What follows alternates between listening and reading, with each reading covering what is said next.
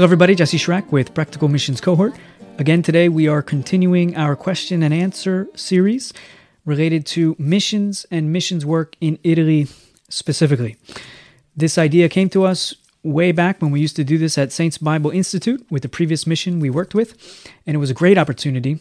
Really appreciated it for uh, students to be able to interact with missionaries living and serving Jesus Christ here on the field in Italy. They were able to interact. We would do a mission panel, missionaries lined up on one side, students on the other side, and they were able to ask any questions that came to mind. And this, take, take in mind, this was during a time when they were studying evangelism and studying missions, and then they got an opportunity to interact and, and ask questions. So they had a lot of questions on their mind.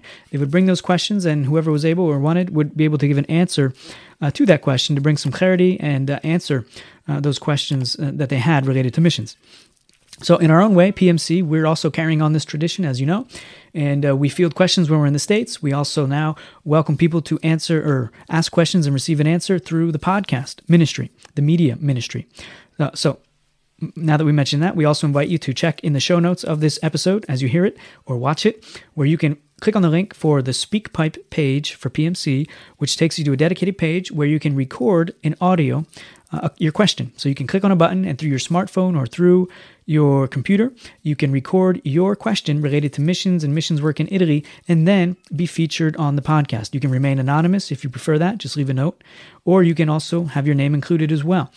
Uh, in, in any case, you leave your message and then we'll include it so everybody can hear you asking the question, and then we'll go ahead and give our answer to that The question for today is one that was also taken while in the States during our last trip there. Finally, get around to uh, answering these questions, but it was a good question. It took me by surprise for a second because it was representing the mission and talking about the mission. Uh, but the person who asked the question, it was during a group, I think it was a men's group, uh, when I gave a, a talk on missions, a Bible exhortation, shared about the realities of Italy, and they said, What mission are you with? And when I said what mission we're with, they said, What makes PMC unique? What mission are you with, and what makes PMC unique? I shouldn't have to say much about what mission we are with. If you're listening to this podcast, you're aware that the podcast is called Practical Missions Cohort. Uh, that is the name of the mission uh, of which we work for and with, and we're operating in Italy.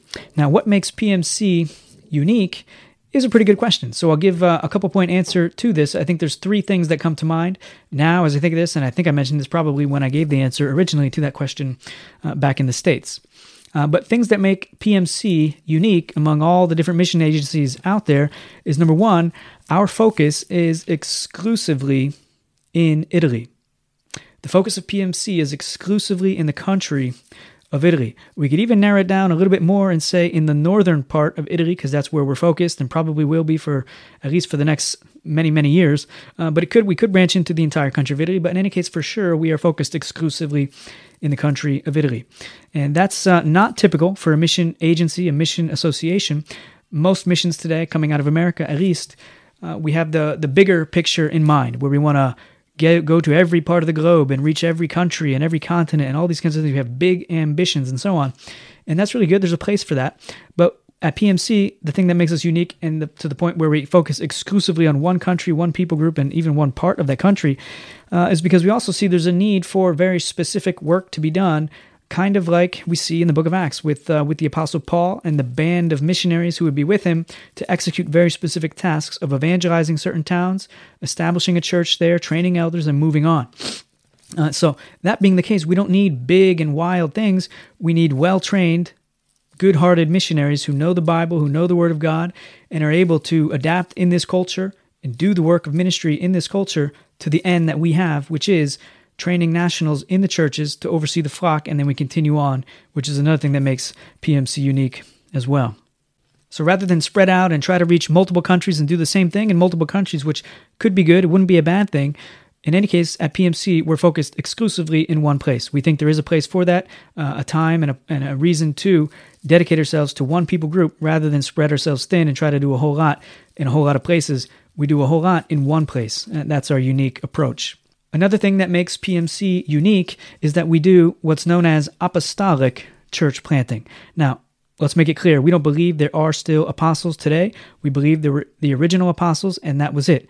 After them came elders in the local churches, pastors equipped and trained to oversee the flock with the word of God that was contained for us. We're not lacking anything that we need, no additional revelation is needed. We have the eternal Word of God, the living Word of God, to transform our lives, to shape our ministries, and to be proclaimed through us to the people groups, taught to the, the other people that then get saved, and they continue spreading that same gospel message. There is no new revelation that needs to be given. Uh, so, apostolic church planting, we mean we uh, do the approach of the apostles when it comes to church planting. And simply put, that means rather than go and start a church and pastor it forever, we go start a church and train nationals to oversee that flock as soon as possible. That's what we see the Apostle Paul doing in every town he went to. They would work in one way or another to see the group of new believers that were evangelized and born of the Spirit of God. They would gather them together, train them, teach them how to worship the Lord, teach them the Word of God, and establish as soon as possible elders from their own midst, men trained and equipped by the Holy Spirit who know Scripture, are able to teach the Word of God, etc., and are qualified according to what we see in Timothy and Titus, those letters from the New Testament they would then, as a plurality, oversee the flock together and continue multiplying and spreading and reaching more places with the gospel and training and equipping more people in ministry and so on. Um, so when we say apostolic church planting, that's what we mean. And that is not a typical practice as well today. When a church planting is definitely a growing thing, almost like a trend, uh, but typically what's known as church planting in, in the U.S. context is what we would consider pastoral church planting. Perfectly good, perfectly fine, also biblical, but it's different. It's uh, it's when you go and with a group of other people, uh, you self-identify as the body of Christ with a bunch of believers who are baptized as adults, uh, understanding the gospel, living for Jesus Christ. And there's a there's a pastor or pastors overseeing that flock, and then you just continue to grow and multiply in that area.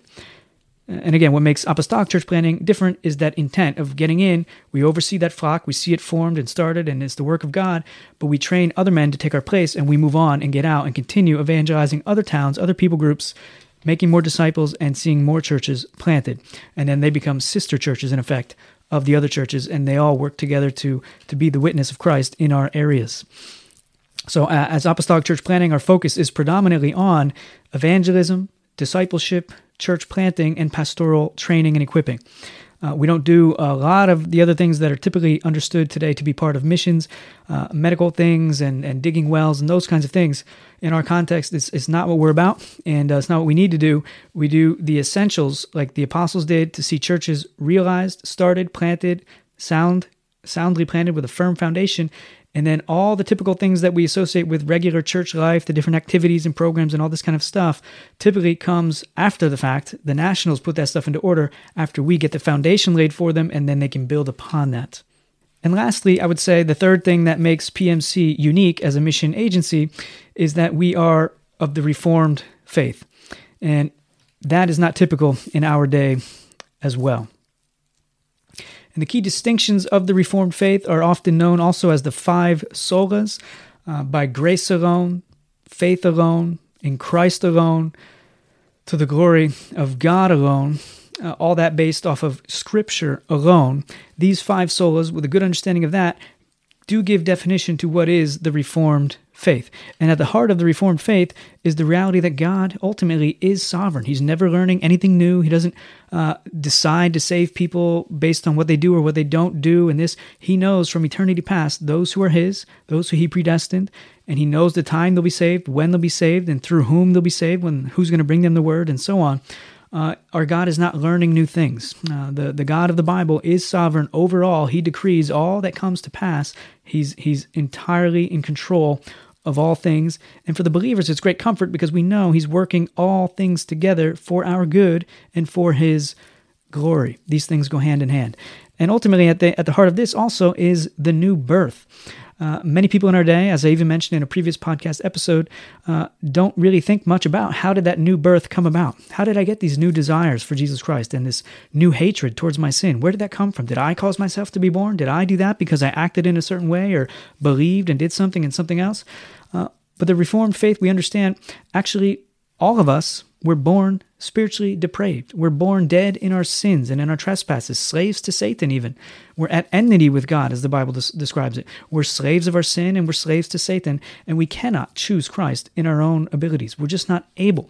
But when God sovereignly acts and changes our heart, the miracle of rebirth, the miracle of regeneration, all of a sudden he breathes life into us. Even in Italian, we have this beautiful word uh, that says, "He uh, God brings us to life. Vivifica, ci vivifica. He causes us to come alive.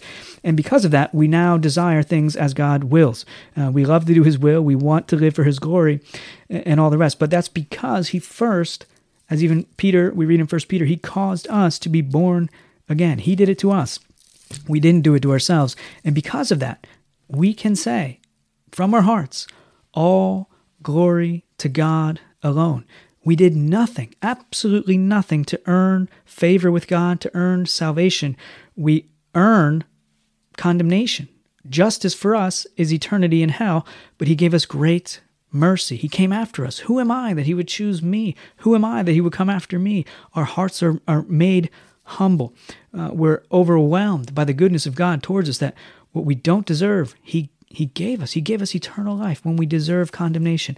It's it's really astonishing and that motivates and moves us to spend ourselves entirely for Jesus Christ and it even affects our evangelism as well. Without an understanding of the reformed faith and how how salvation works and so on, what typically happens in mission associations and in evangelism through them is that they're engaging the lost thinking that man is able to save himself, thinking that we can just, if we say the words in the right way, or if we have the right kind of persuasion or right kind of character and attitude, or we're charismatic or something, that will get more people saved when that's not true at all. Actually, it's a sovereign work of God. He saves whom He wills, when He wills, and how He wills. And we're just happy to be able to be at His service. The true call of the disciple is to proclaim the word, to exhort with all his heart, to go to the lost. But ultimately, we know God knows who his sheep are. He calls his sheep unto himself. He gives us the privilege of participating in what he's doing. And if you think about that and you ponder that and you go in and study that subject much more in depth, you see it's a great motivator for biblical and healthy missions to take place uh, with biblical evangelism as well and it helps us avoid two two dangers as well when it comes to evangelism where you can see a bunch of people get saved because of your efforts and you might you will most likely become proud if you don't understand this concept well. Or the opposite would happen where no one gets saved through evangelism and you give it up and you feel down and discouraged. But when you understand it's god the holy spirit who who does regeneration who causes people to be born again it's all his work it's all for his glory you can have great peace great comfort and great motivation to obey jesus christ and go. You know he has lost sheep out there that he desires to save, and nothing will hinder them from coming to him. So, those are the three things that make Practical Missions Cohort unique in regards to that question. It's a good question. Uh, and again, just to summarize, our focus is exclusively in Italy. That's not a typical thing for a mission a- agency to focus in one place only. second thing that makes us unique is we do apostolic church planting. We talked a little bit about that.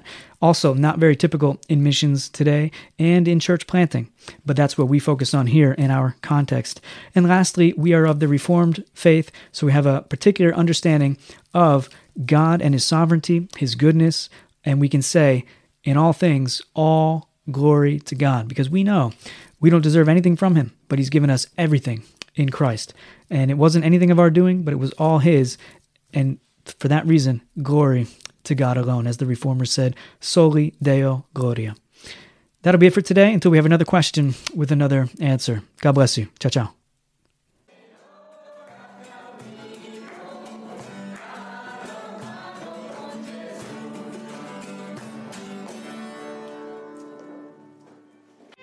The PMC Media Ministry exists to incorporate Christians into the Lord's mission of evangelism, discipleship, and church planting in Italy so others can flourish in Jesus' global mission whether they go or they stay. Thank you for being a part of the ministry. To learn more about what we do and how you can be involved, visit practicalmissions.org. If you like the podcast, we encourage you now to come on over and join us on the inside. If you love Jesus Christ, you love this podcast, you love the Italian people, you love the Church of Jesus Christ, it's the perfect place for you to meet other people and uh, see and understand more about the Italian culture and what is going on with Practical Missions Cohort in the Italian context. Look forward to seeing you over there. God bless.